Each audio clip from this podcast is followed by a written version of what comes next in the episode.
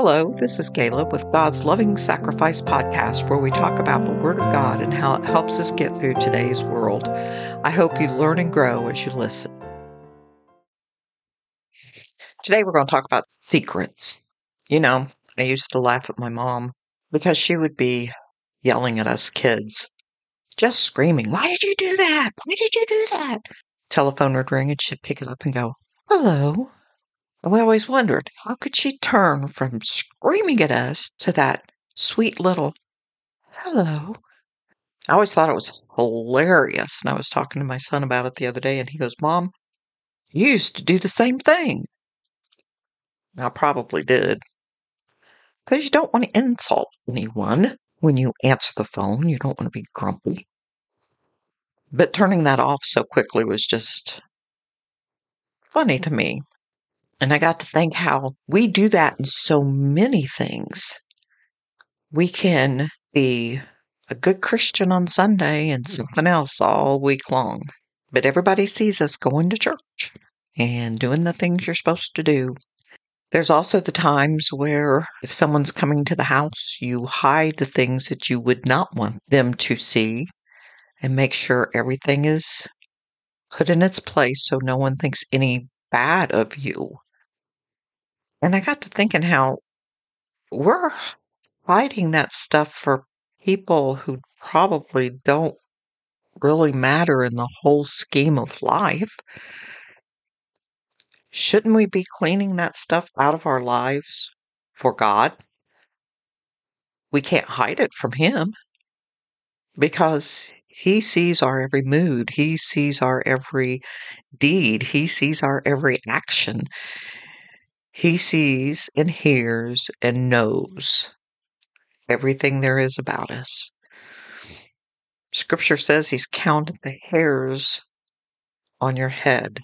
Now, for me, that's probably a job because I'm losing my hair, and so He's going to have to keep recounting, but He still does it. There's nothing that we can hide. Some people think that if everyone sees them as good, then they're good. But does God see you as being that person? I knew a minister who used to get in the pulpit and lie about things that he did, and then go home and treat his family terrible, beat on his kids, beat on his wife. But as long as he went to church and told everybody how great it was, then he was a great wonderful Christian man, a good minister. God knew what was going on. The only people he fooled was people here on earth. Do you do that? Do you think you're hiding your secrets? Yeah, maybe you can hide them from your husband and your friends, but you can't hide anything from God. He knows it all. And I think that's one thing about God that people talk about sometimes, but don't comprehend exactly what that means. And so that's what we're going to talk about. God is three things He's omnipresent, omnipotent, and omniscient. And we're going to talk about those three things and what that means to us when we're living our secret lives that aren't secret at all. Omnipresent means he is present in all places at all times. Grammar Correct wanted to, when I typed that in my paper, that they wanted to change it just to say present at all times. But that's not true. He is present in all places at all times. The moon is present at all times, but not in all places.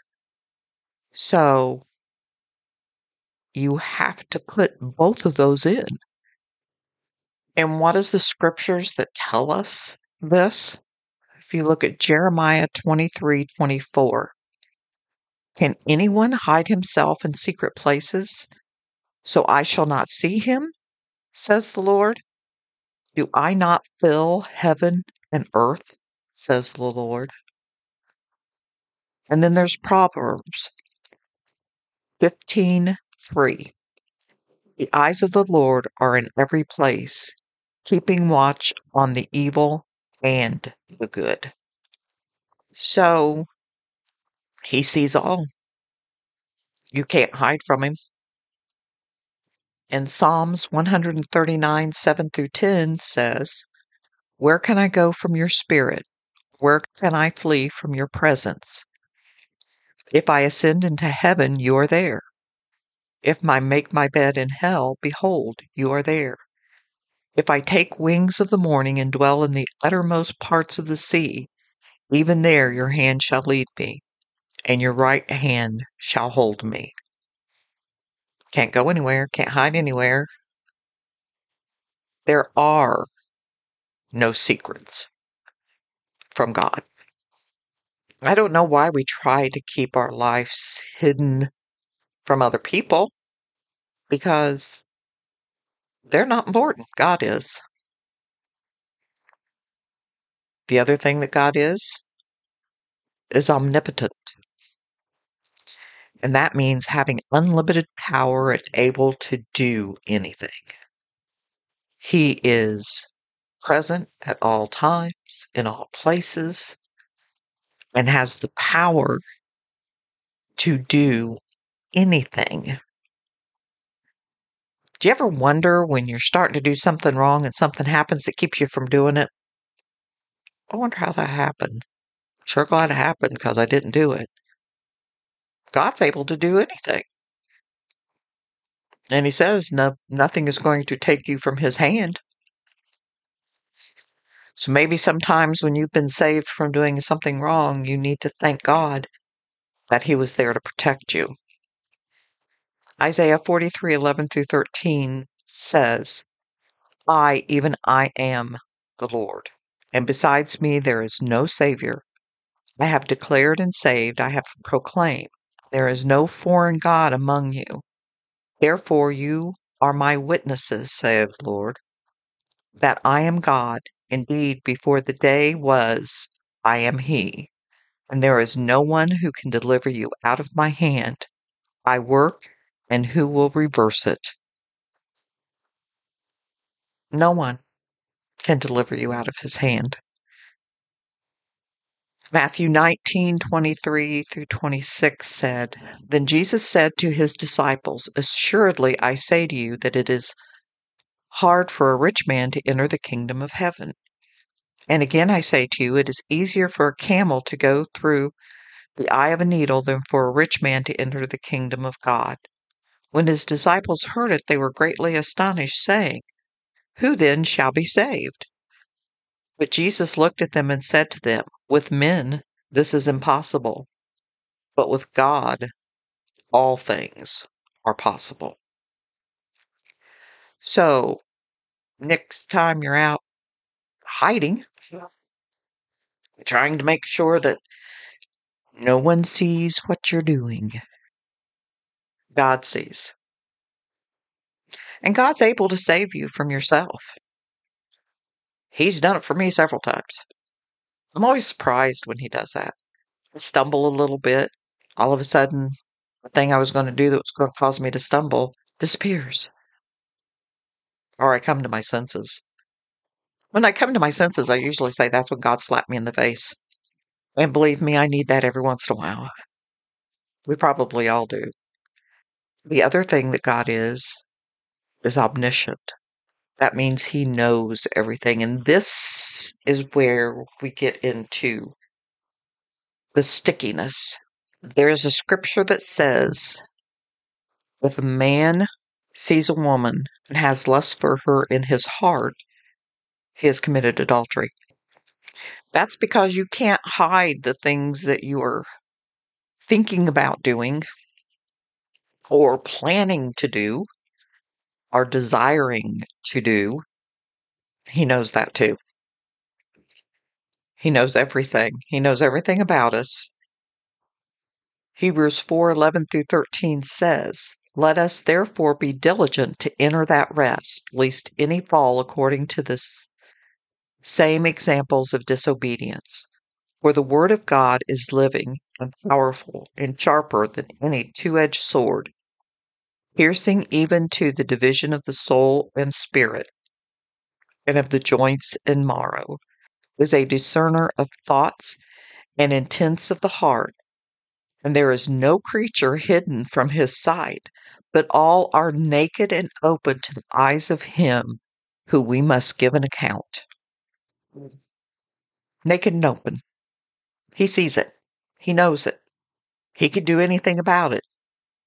That's our God. I'm not saying the next time you're screaming at your kids and the phone rings and you go, hello, that you shouldn't do that. That's only polite.